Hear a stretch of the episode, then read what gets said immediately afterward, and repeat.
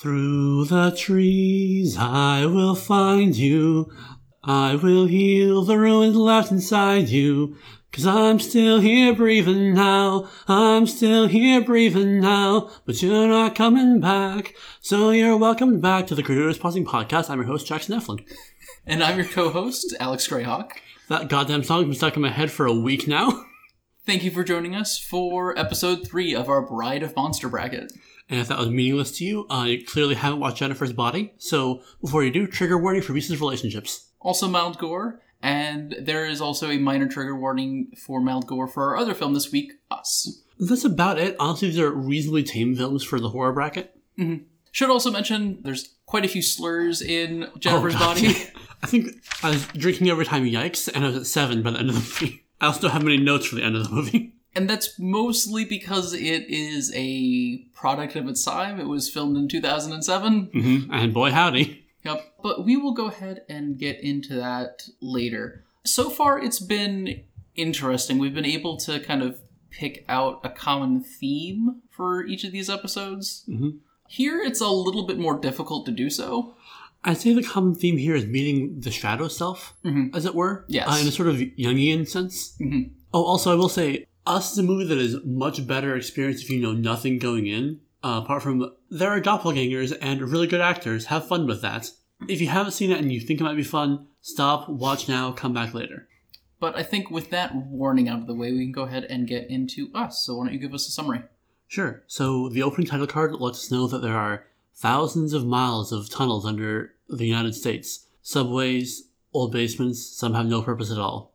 Meanwhile, as a child, Adelaide wanders off from her parents at the Santa Cruz boardwalk into a hall of mirrors where she sees someone who looks just like her. Later, Adelaide is grown up, married with kids, and they're on the way to, the to their vacation home. But it's still near the Santa Cruz beach and Adelaide is afraid to go back. A stressful day gets worse that night when all the family's doppelgangers show up and chase them out of the house. Gabe, Adelaide's husband, kills his doppelganger with a boat, and they all flee to their friend's house. Only to find that those friends also had doppelgangers who have managed to kill them all because those are, I guess, a less effective family. They managed to kill those and the doppelgangers of Zora and Jason. But this is a nationwide uh, phenomenon. Millions of doppelgangers dressed in red suits are staging some sort of demonstration. Before they can deal with that, Adelaide's doppelganger, Red, kidnaps the actual son, Jason, and takes him to the underground lair. Adelaide goes to rescue him, and we learn that this is all some sort of abandoned government project.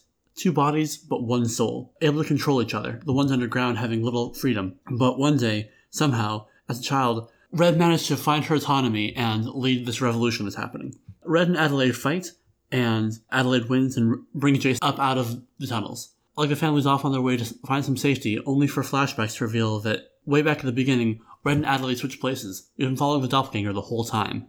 So that's us. Yeah. I would like to go ahead and pat myself on the back for figuring out the twist. Yeah. You mentioned that it was we were still in like the first 30 minutes. I just wrote, how the fuck am I notes? I've pretty much figured it out when Red was introducing all of the doppelgangers to the family. Mm-hmm.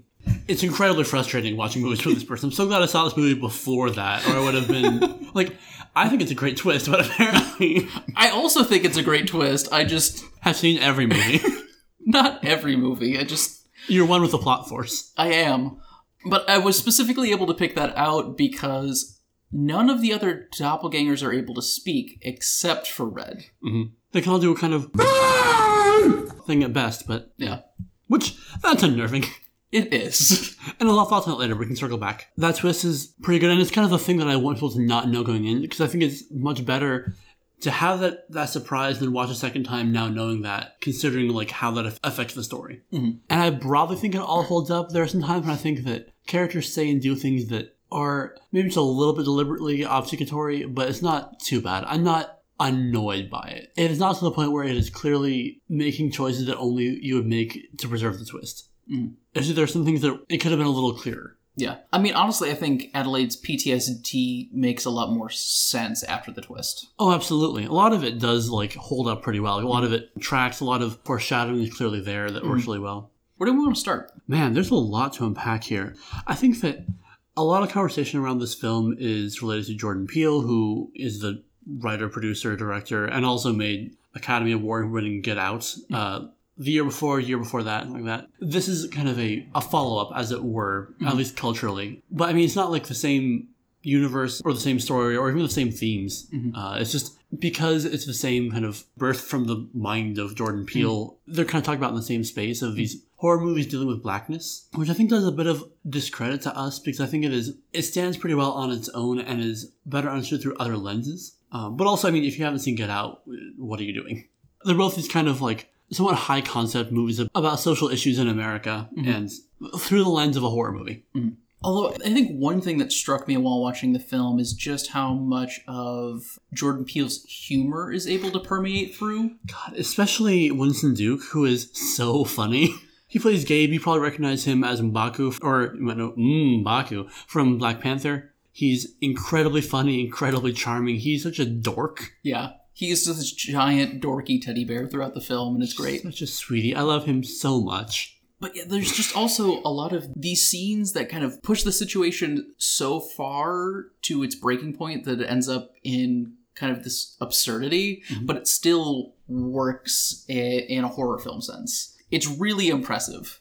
There's a great bit where they're about to head away from the friend's house and they start arguing about who gets to drive based on who has the most kills. Dad's leg is messed up. You're handcuffed. It's not safe. I'm driving. Zora, no. I have the highest kill count in the family. You don't have the highest kill count. I killed both twins. Wrong. I just killed the second one. I killed Kitty. So that's one, one, one, and two. I killed two. I killed myself and Josh. So Zora, it doesn't matter. Zora, get in the back. It is remarkable how fast they like came to terms with that, but also that feels real for stressful situations. Mm-hmm. The funny parts of the film definitely feel intentional, mm-hmm. but they are subtly so. Like the film is winking at you, but it's not flipping on the laugh track. Right. This movie's very deft in a lot of ways. Mm-hmm. It's almost like he had a first draft of the whole movie and went back and said, hmm, what can I play with? How can I get a little mischievous? And I think it works as a style really well because it keeps it kind of fun. It keeps it from being too heavy. If this was too gritty and real, it might not be like as enjoyable, honestly. I think one of the best scenes to kind of encapsulate all of that is some of the musical choices going on when they're at the Tylers. God. Uh, the Tyler being the friend's house, I didn't really name them because they're Yeah. barely characters. They're in like two or three scenes. Yeah, they have a like Google Home type thing, and they keep trying to use it to help them in any way, but it keeps misinterpreting things as like call the police as Sure, playing Fuck the Police by NWA. It's very good. yeah. And like, there's a lot of like fun references in here, like fun Snow White imagery going on, some Alice in Wonderland imagery going on. The opening slow zoom in to tell us what the Hands Across America thing was. Also has like references to Chud and the Goonies uh, on the side, which nice. Both about like tunnels and caves and stuff. Speaking of that, why don't we go ahead and go to the beginning of the film? It's not quite a flashback, but it's uh, before the time jump. It serves the same function as the text crawl from Star Wars, in that it is giving you some just a data download of information that you need to know to understand what's happening. That there wasn't a better way to insert into the plot. I really love the whole sequence with Adelaide and her parents at the the boardwalk. There's this fight going on between the parents, but it's not like a screaming match. It's like a cold war. There's a lot of subtle jabs and digs at each other, and they're both wielding their daughter as this weapon against the other. And it really gives a good sense of what their relationship is like. You can tell that their daughter going through a trauma that they have to deal with as a family is probably the best thing that could happen to that marriage. Um, unfortunately, Although one weird thing during that whole sequence, Adelaide gets this candy apple, Mhm. and it's bright red. And the film, the film uses red very frequently. It's it's a prominent color that comes up. The way that the color is used, it's almost like uh, someone took a highlighter to the film. It's like, hey, this thing's important. And that also means that Adelaide never takes a bite out of the candy apple, which doesn't make any sense for. She must be around like eight years old there. Mm-hmm. there could be some like underlying symbolism there, or it could be that they just when you eat a thing, especially something that could melt, it gets hard to film. Mm-hmm. I, I get it. Oh, another thing I found when I was researching, apparently, oh, like one of the parents mentions that they're filming a, filming a movie over there on the boardwalk. Let's go, let's be in a movie, and that's presumably Lost Boys because Santa Cruz Boardwalk. It was mm. nice. Again, lots of nice little like references. You don't catch unless you're paying attention to them, which I which I appreciate. Yeah, you also have to be slightly steeped in horror as a genre. Mm-hmm. I miss that, and I love Lost Boys. we're kind of hitting surface level things, but one more thing I do want to mention the like Hall of Mirrors that she goes into is like this Native American themed shaman vision quest thing. And then when we go back 40 years later, it has become Merlin's Enchanted Forest. I appreciate the subtle storytelling of someone making us think about that in the intervening time and that getting rebuilt. That was funny to me. Do you want to get into kind of the commentary this film is making and what it's trying to say? Do you want to do that yet? Or? Uh, sure. I think that now's a pretty good spot for it. Okay, so with Get Out, it was pretty clear what I was talking about. It's uh, some of the horrors of being a black man in America and blackness in America in general. While there was subtlety to it and layers to it, it was a pretty clear thing. This movie required a little bit more effort on the viewer's behalf, so people kind of didn't react to it as strongly because it wasn't as laid out. So, what's your read on it? Having presumably not like done all the deep dives for the last week or so that I've been doing. I think you can read a lot of themes and messages into us. I think the strongest one that I can pull out is it's about code switching. Hmm. The idea that lots of minority populations feel the need to change how they act, how they dress, the type of vocabulary they use, and just in general, a lot of pieces of their personality when interacting with mainstream white America. And there's even a very good bit when Gabe is trying to defend the house against the doppelgangers when they're first just sort of showing up in the street, menacing but not clearly visible yet. Mm-hmm. Where he goes from his very fun, convivial, folksy teddy bear dialogue to Hi, can I help you? If y'all are out here trying to scare people, I think you picked the wrong house for that. some kind of more like thuggish dialogue. Throws in a little bit more AAVE. Now, I thought I already done told y'all to get off my property, okay? So if y'all want to get crazy, we can get crazy. Now, the cops are already on their way. Yeah, which I thought was a very clever bit of writing. Good job there. Yeah. And like especially since there are definitely parts of this film where I hear Gabe and all I can th- hear is Dave Chappelle's white voice. Uh, oh, yeah. Well, I'm glad you asked, little buddy. Um, this here is cauliflower. This is corned beef hash, and these are parsnips. Yeah, I see it. That's probably a decent read. Um, for me, the re- I read this as being kind of a critique of performative philanthropy because, like, the Hands Across America movement was this thing where it was like a we're raising money to fight homelessness thing that cost about 14 to 16 million to like advertise and organize and made about 15 million. So it was kind of a wash. Like it raised awareness i guess but overall it was roughly a zero sum game depending on how you look at it. Mm-hmm. And a lot of this movie is about people who are kind of in a position of social safety fighting to preserve that at all costs. Child red has the opportunity to just leave this oppressed underbelly this like literally lower class that she's mm-hmm. in but she instead chooses to force someone else to take her place as if there's a limited number of resources, a limited number of slots. Then there's the, when the uprising happens, Red performing as Adelaide is quick to enact violence against her people, as it were, or at least the people she came from, to preserve her class status mm-hmm. and to hide her, her history. Yeah. And then Adelaide, as Red also specifically calls her out. I never stop thinking about you. How things could have been. How you could have taken me with you. hmm Yeah. I think that the idea that the critique of class and class mobility is a big part of this. And I think it's really interesting to see all the ways that it plays out.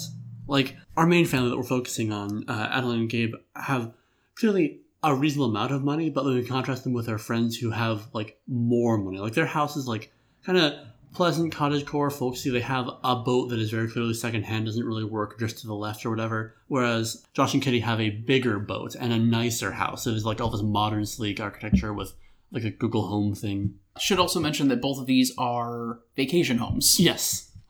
Which still, like, if you have a vacation home, you still probably deserve to be eaten, is what I'm saying. But this family don't deserve to be eaten as much as Josh and Kitty. Mm-hmm. So honestly, for me, this is kind of a tragedy because based on what the film is telling us about the world, these families are villains, even if they're protagonists, and they wind up winning at the end. The uprising doesn't seem to be all that successful if we're looking at the microcosm of Adeline and Gabe's family versus Red and, and Abraham's family.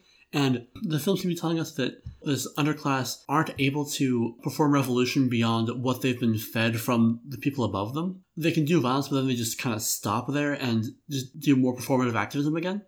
Yeah. Although this time, the Hands Across America is a much more literal interpretation. Yes. I honestly love that because it's very obviously something that was lost in translation. Mhm, yeah. There's a Darmok and Jalad at Tanagra thing happening here. With the commentary on class status thing, I think I thought was interesting was that the, if we, so, I mean, obviously class is a very complicated thing. There's social stratification even within the, the upper class of this movie. But if you look at the upper class and lower class, it's just kind of two categories. The lower class men can still verbalize, they can still talk a little bit, but the women seemingly can't at all. So, like, even within the lower class, men still have a bit more social privilege than women do, which I think was a really cool little note on how, like, gender privilege even exists within class stratification. Mm-hmm. Intersectionality. Yeah. Or the like lower class white woman does get to scream. I'm intrigued by the idea that lower class women don't get to communicate; they only get to die and scream about it, mm-hmm. which is a, a very haunting read. A good job, Jordan Peele. Mm-hmm. A lot of these aren't necessarily my thoughts; these are like things that I've picked up from looking at other people's comments on it. Like this isn't like, oh, I got this all the first watch through. Yeah. This movie is, I don't want to necessarily say subtle, but it takes some picking apart. Yeah, If you've been a fan of the podcast for a long time and are looking to interact with the film in a way similar to the way that we do, Us is probably a pretty good thing to kind of test yourself on. Mm-hmm. it definitely rewards you for watching multiple times and for going deeper, as it were. Mm-hmm. Also, I like that, much like Colossal, there is this kind of mystical, magical thing that exists in this film that the movie does not feel the need to explain at all. It's just that's how it works. See, for me, like I wanted a little bit more about the tethering and how that all worked, and honestly, just why in the first place. Mhm. Even like how long it's been going on. We don't really get a whole lot of information in that regard, and I'm not necessarily saying that that is a problem with the film, but the way my mind works, I wanted more, and I couldn't make that part of my mind shut up and just enjoy the rest of the film. That's fair. I think you can extrapolate some things. Like there's some of the furniture left lying around in those tunnels looks kind of 50s ish. I feel like this is the same kind of science TM that we're finding in like Shape of Water. Um, that same kind of time period, roughly. yeah, like weird science happening in the 50s because of the Cold War. And I'm glad that we don't actually know. We have Adelaide performing as Red, speculating on what she thinks based on what she's found, but that's all. She doesn't have like concrete proof of anything, which I think was a good choice. Minor spoilers for Get Out, but there's a point where someone just like sits down and explains it all to you directly what's happening. And I think that this is a good contrast where there's this thing going on, but we don't really know why. Um, which I think is a good exploration of how, if you are under resourced and kind of living in the tyranny of poverty for a long time, it's not always easy to understand the, the mechanics of why you're there. This isn't to say that like you can't figure out or that you can't learn or that you can't develop a nuanced understanding of it, but that understanding is often intentionally obfuscated by people in power as a way to keep that a thing. Mm.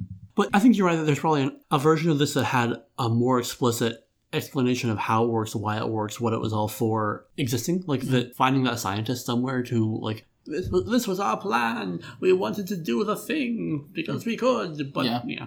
But I think this is one of those things where the movie wants you to kind of just hashtag just go with it. So Yeah. yeah. Hashtag fairy tale logic. Hashtag something. Hashtag. Yeah, there, there was just something about it that I just couldn't suspend my disbelief for. Like, I, I needed more information. Mhm.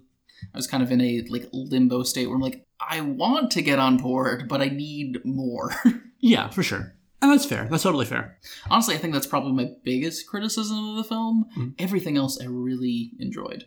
I think one of my favorite scenes is Gabe at the beginning of the film buys a boat secondhand. Now we, we talked about it already. It's a little beat up. And while he's at the beach with his friend Josh, he and Josh are talking about So Gotta- you, you got to make sure you have the essentials. You got the life preservers. Got that. You got a fire extinguisher. Got that. You have a flare gun. Eh. I knew you'd fucking forget the flare gun. Well, later on, when Gabe is fighting Josh's doppelganger on Josh's boat, he finds his flare gun and uses it against the doppelganger. and it doesn't help.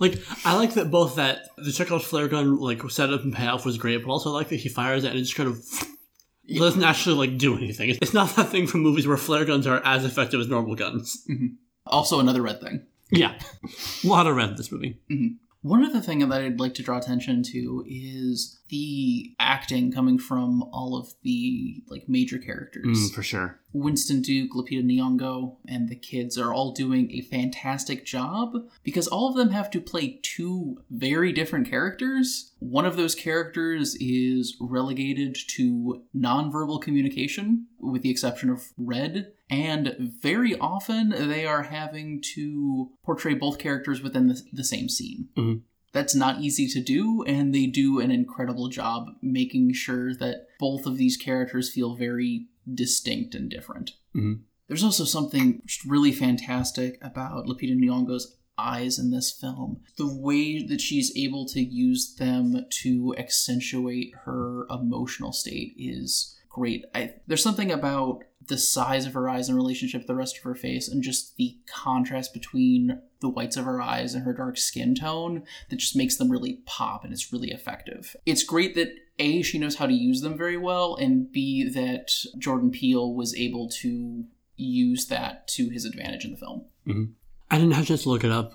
Well, sorry, I did have a chance to look it up. I chose not to through recalcitrance. My bad. Uh, I don't know if this like got a lot of awards for acting, but I kind of hope it did because this is Lupita Nyong'o's first like starring role in a movie. She's mm-hmm. been like secondary characters and everything up until now, and like she carries this whole film on her mm-hmm. back. She's got that great horror archetype of like the indomitable mother, which is always really fun to watch. Yeah. But also her performance as Red is just as interesting as this kind of off her rocker, but still like very determined person who has these like very precise dancerly movements. is so cool. Mhm. And the contrast between these very like precise dancerly movements of, of Red versus Adelaide's kind of like very wild, fluid, fearful motions is really great. I think that's all I have to say about us. I mean, I think have lots of things to say about us, but we could be here for hours. I think there is no way for us to unpack all of us right here, and uh, I think it's okay to only scratch some of the surface. Yeah. Uh, because we have a whole another film to talk about from ten, 10 years prior. Yep, we are talking about Bennifer's Johnny. So, for those of you who need a summary, Anita Needy Lesnicki retells the story of how she went from an insecure teen to a violent inmate in a psychiatric. Needy had been friends with Jennifer Check, a popular cheerleader, since childhood, despite having almost nothing in common. One night, Jennifer drags Needy to a local bar to hear Low Shoulder, an indie band from the city, play, and seduce the lead singer. A fire erupts, and while the band, Jennifer, and Needy all escape, the rest aren't as lucky. Disoriented from the ordeal, Jennifer decides to leave with the band, ignoring Needy's warning. Later that night, Jennifer shows up in Needy's home, still out of it, but now covered in blood and vomiting black sludge. The next day at school, while the community unpacks the tragedy at the bar, Jennifer is back to normal and dismissive of the grief. Jennifer then begins seducing and disemboweling boys at the school. Needy catches her after a kill, and later Jennifer shows up in Needy's room to explain. Low Shoulder performed a satanic ritual to achieve fame and used Jennifer as a virgin sacrifice, but she survived and now has supernatural abilities. Needy does occult research and learns that since Jennifer wasn't a virgin, she's become a succubus and must feed on humans to survive.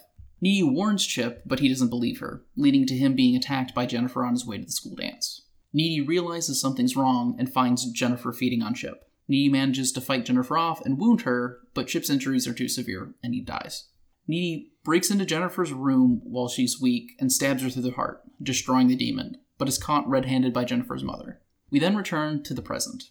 Needy escapes the facility and takes vengeance on Low Shoulder, killing them in their hotel room. Just want to reiterate, Low Shoulder can go die in a fire. That song is it's very catchy and it's actually like it's a bop. Part of the like story of the movie is that Low Shoulder become very famous through like this devil contract. They make a lot of money. Um, they're, they're on tour and all this stuff, and their song is playing all the time. And Needy is just so over it, which I get. But also, I think that the creators did a honestly very difficult job of making a song for a film that feels like it really would be a like number one pop hit. This fits very easily into your Green Days, your your Panic at the Discos, arguably your Funds. That sort of indie pop punk sort of stylings that were very popular in the mid 2000s. and in my iPod. this movie soundtrack was made for me, is what I'm saying. Mm-hmm. I think it's also the way that the film uses low shoulder, even though they're not in most of the film, is really effective. The town kind of gloms onto low shoulder and that song specifically as a way to deal with their grief. Low shoulder also gets credited for saving a few people coming out of the fire, and they're kind of hailed as heroes of the town. They donate a, a whopping 3% of the proceeds of the, of the profits of their single to the town's recovery efforts. And the way that they become these heroes and untouchable, and no one's willing to hear criticism of them. They didn't help anybody escape the fire. I don't even know how that rumor got started. Rumor? It's true. It's on their Wikipedia. We wouldn't even know who they were if they hadn't been playing that night. They used us. You take that back, Needy Lesnicki. Plays into the film used as an allegory for sexual assault. Mm-hmm. And trying to get justice when the perpetrators are untouchable. Mm-hmm. Also, the lead singer of Low Shoulder gets a, a great bit where he's trying to get Jennifer off to the ritual, so he's like, Listen, it's uh, really dangerous out here. You want to head someplace safer, like my van? There's also a very telling line when Jennifer is in that said van and just kind of getting nervous about what's going on. She asks them, Are you guys rapists? And they never actually answer that question. Yep. They just deflect. Yep. I think the underlying allegory of Jennifer's body works incredibly well. I think Diablo Cody definitely did a lot of thinking about that seeking of justice after an assault mm-hmm. and the obstacles that are often in women's way and kind of being able to get some sort of catharsis from the during credit sequence um, murder of the band. Mm-hmm. I have some thoughts, but I think I want to circle back later because they're. I think that'll be like a better like end of this conversation thing. We'll we'll get there eventually. Yes. Before we get there, I want to talk about Jennifer as a character and how kind of, for lack of, of a better way to put it, I find her unbelievably dumb. So the idea of Jennifer is that she's like kind of like this quintessential bimbo from a like a small town, but like the amount that she is unintelligent fluctuates wildly through the movie in ways that don't feel believable to me. Like someone asks her to Rocky Horror and she'll say, I don't like boxing movies. But then she'll, later she'll talk about what happened to her and her succubus powers and all that stuff with this kind of airheaded approach. But then she'll have zingers like telling a scene kid covered in chains. Nice hardware ace. It is enough to take me out of the film that this character doesn't feel cohesive to me. See, I felt that her airheadedness was performative to maintain her social position and to make the men that she's attempting to seduce feel superior. Sure, but I also see it when she's alone with Needy, which is where I feel like she would drop that. I could see it being possibly part of a, like a manipulation thing, but in that case, we never really get to, to know the real Jennifer, and that I, I don't know. I mean, the, the thing about it is Jennifer, even before the whole succubus thing, is not designed to be a sympathetic character. Oh, no. She is very obviously abusing her friendship with Needy for her own ends. Exactly what those ends are isn't very clear. Self gratification. She has an image of herself that is probably at odds with her ability to manifest it since she's living in a small town. Mm-hmm. I get that. Like, I don't think she has like a particular goal beyond needing someone around to always feel superior to. Something like that, yeah. Or seeing herself in a particular way and wanting someone who can kind of facilitate that. Mm-hmm. I also think that she's kind of lonely. There's a lot to Jennifer to unpack, and I feel like she's not quite consistent enough to feel like I can really dig into that. I will admit I'm probably not as hard on Jennifer's characterization as you are, but that's more likely because I saw this maybe a year or so after it came out, mm-hmm. and I had seen Megan Fox's performance in the first two Transformers films, mm, which I still haven't seen. I saw um, Bumblebee, and that's it. And watching Jennifer's body was a revelation because I'm like, oh, Megan Fox is actually a really good actress. What the hell went wrong? Mm-hmm. And honestly, I didn't have an answer to that question for a number of years. I think probably the answer that most satisfies me is actually from Dan Olson. He has a video on ludonarrative dissonance, uh, which is a term in video games where the mechanics of the game don't necessarily match up with the uh, narrative of the game and they kind of butt up against each other. In that video, he also talks about cinema narrative dissonance, where what the narrative of the film is trying to tell you butts up against what the camera and the visuals are trying to tell you, and he specifically uses Megan Fox's character of Mikaela in the Transformers films as a example where the narrative is trying to tell you that she's hardworking, intelligent, and very competent. The camera treats her as a piece of meat. Mm-hmm. And I think that's why I was really not into her performance in those films and why I was able to like, oh, this is actually really good because it's way above my previous perception of Megan Fox. That's fair. None of my complaints about Jennifer are about the, the acting. She's doing a great job. I, I agree. I think I think it's like something about the writing doesn't quite gel for Yeah. me.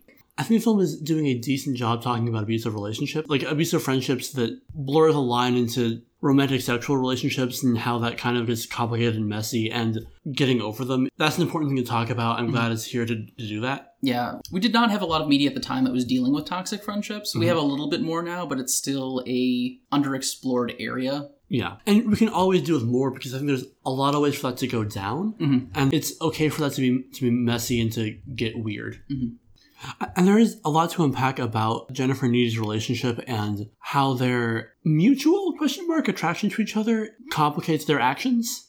Jennifer being a succubus before they ever actually like make out creates a complication to where that all falls in. I'm not sure exactly how Jennifer felt about Needy uh, at the start of the film. And I don't think Jennifer or Needy are ever entirely sure how they feel about each other for most of the film. Yeah, I, I think Dee Dee has a pretty clear idea of how she feels about Jennifer when she stabs her through the heart with a box cutter. yeah. And that scene does have that amazing bit where Needy rips off the BFF necklace from Jennifer and Jennifer like stops levitating and they lose that second connection. That was cool.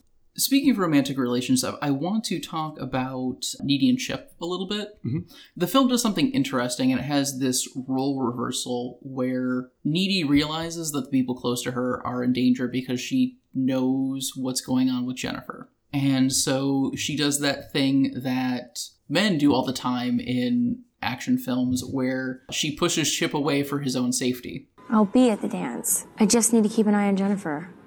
Promise me you're not gonna go. Needy, I. I'm not your guy anymore. Chip, it's not safe for us to be together right now.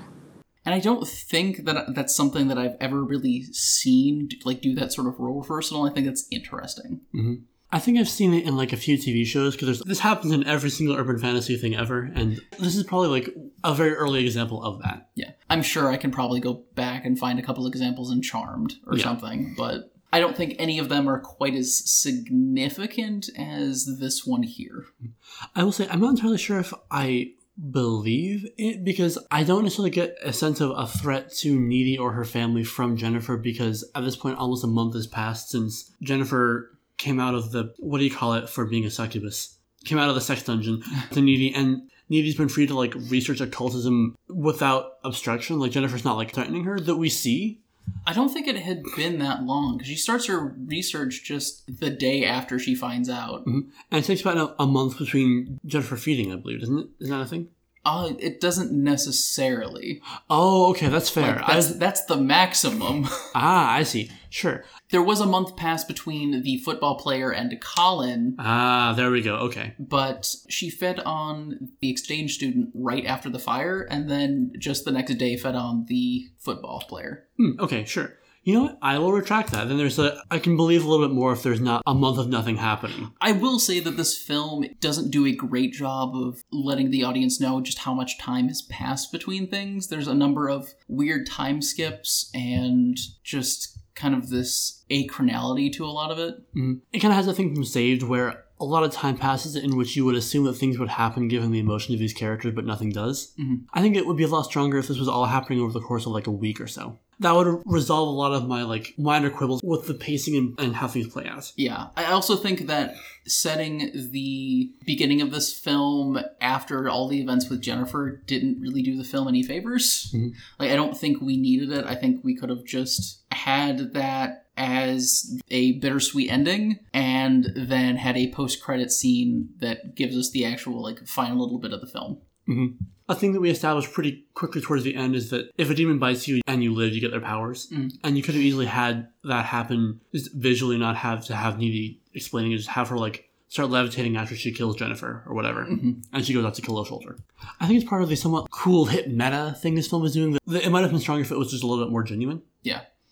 Especially, that's another weird scene. Like there's interplay of Jennifer and Chip having sex for I think the first time with I don't think so because he said, mentioned getting more condoms. Okay, sure. So just them having sex and Jennifer eating Colin, and I don't quite get like the what the film is trying to say about this interplay. I don't know. Yeah, it's also like Needy starts having like a panic attack about the whole thing during sex, but Colin reads it as an orgasm. hmm Not not the greatest thing, but One like major thing that I do want to talk about is the title of the film. Mhm. So the title is actually drawn from a song by the band Garbage. For those of you unfamiliar, it's Courtney Love's band, but the song deals with a very violent sexual assault and then kind of hiding the body sort of thing. It's kind of gruesome and it plays into this sense that the film's not about Jennifer. It is about Jennifer's body, her physical form, and even the title shows how objectified Jennifer is by the rest of the school, by Low Shoulder. And it's not really about who Jennifer is as a person, it's about her body as a means to an end. Here it's for a satanic ritual sacrifice, the subtext is for sexual gratification, and you know later parts of the film it's for a succubus to run rampant. mhm. a vessel. Yeah. And I think it's really interesting how strong that is and how it just is kind of reinforces this objectification that the film is trying to call attention to. Mhm. I will say that I think that doesn't sit well with me is that taking the metaphor to its conclusion makes me feel bad for Jennifer and like this is more of a tragedy than it gets acknowledged as being. Like the whole film, not just the initial low shoulder stuff, in ways that don't sit well with me in terms of talking about stories of violence to women, I guess. That she's already kind of a bit of a jerk, gets attacked and becomes more of a jerk, and then has to be violently attacked again. I don't like the implication there, I guess. And that's completely reasonable. Like, I'm not saying that sometimes people don't respond to violence in unhealthy ways that make you someone you have to cut out of your life. That totally happens. However, it feels cruel to Jennifer, I guess. I think that's completely reasonable. I'm I'm not sure how much of that is intentional. Yeah, it's the kind of thing where, like, it might be just because we're following the metaphor to its logical conclusion when hmm. this is also a fun, wacky urban fantasy thing. Fun coming of age story, you know, the, the classic coming of age story for every bisexual, where you have to lo- lose both your love interests in the same night. Also, we're recording this on, on Bisexual Visibility Day. Yay! I go both ways. Go look at Brendon Urie. Yeah, I definitely think that the allegory is interesting and I think it has strong parts, but I'm not going to say that it doesn't fumble others. Mm-hmm. That said, I know a lot of people have a lot of warm feeling towards this movie. Like, people, especially queer women, seem to have a lot of affection for it. And as someone who's not a queer woman, I'm sorry if what I'm saying is coming from a place of bias that is shitty, so sorry about that. Yeah. I, and I totally get it. This film solely done by female creators. The director is female, the writer is female. Both the main protagonist and antagonists are women. hmm Everyone has moms, but no one seems to have dads. Mhm. Which I think is an interesting thing. We see J.K. Simmons as kind of like the school dad, as the the teacher. What is he doing here? He seems to be having fun. He gets That's to, true. He gets to wear a hook. That's true. And then we also get the football player's dad. I'm pretty sure the actor portraying him is also the voice of Patrick from SpongeBob SquarePants. Mm-hmm. Which, uh, if someone wants to cut in his line into Patrick saying it and send it to me, please do. That sounds great. You hear me, you bastard? I'll cut off your nutsack and nail it to my door! Like one of those lion door knockers rich folks got! That will be your balls! And he swears vengeance against whoever killed his son and is never heard from again. So that's honestly kind of funny.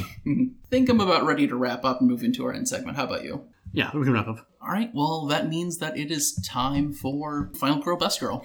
Who most effectively defeats the monster in this movie? I realize we haven't said the monsters this week are doppelgangers and succubi. Mm. We always forget to do that. Honestly, I think I'm gonna have to go with Needy on this because Red slash Adelaide is kind of the impetus for all of the violence happening, and most of the violence isn't averted. There is still an uprising that has happened. It's not like fixed. So this one family did okay. Yeah. Whereas Needy both takes care of the succubus and low shoulder. hmm And has superpowers. Mhm. Honestly, Needy did pretty well for herself. This is a very good origin story for your Monster of the Week character. So yeah, Needy is our best girl this week. hmm But what is our best movie this week? I was not expecting that by the end of our discussion that these would be as close as they are, but I am gonna push us forward. hmm I definitely think that Jennifer's body it's a lot deeper than it first appears. It feels very shallow and it was definitely marketed that way when it first came out. I'm glad that later on it has gotten some of the accolades that it deserves, but I definitely think that Us is a stronger film overall. Yeah. I think that Jennifer's body getting a kind of ongoing cultural reexamination is fun and good, and I'd actually love to see it be like a Netflix miniseries uh, redo. I think it's a very strong story that would probably be better served by having a little more time to dig into it. Mm. So that means that Us is moving forward, and Jennifer's body will be sacrificed. Oh man. you used back in the kitchen. Yeah, yeah, I know, episode. I know. I, I I started this. I, I think next week I'm gonna have to come up with something even worse. But Speaking of next week, we have our final two films of round one, Mm-hmm. where we will be discussing Carrie and Oculus. that's our psychic and haunted object movies, Mhm. and also the Redheaded Showdown. Yes. And we are specifically dealing with the Carrie from the 1970s, not the more recent one with uh, Chloe Grace Moretz. But if you want to make sure to catch that episode as soon as it goes live, make sure to follow us on Facebook, Twitter, and wherever you catch your pods. Once again, this has been the Gratuitous Pod Podcast. Thanks for tuning in.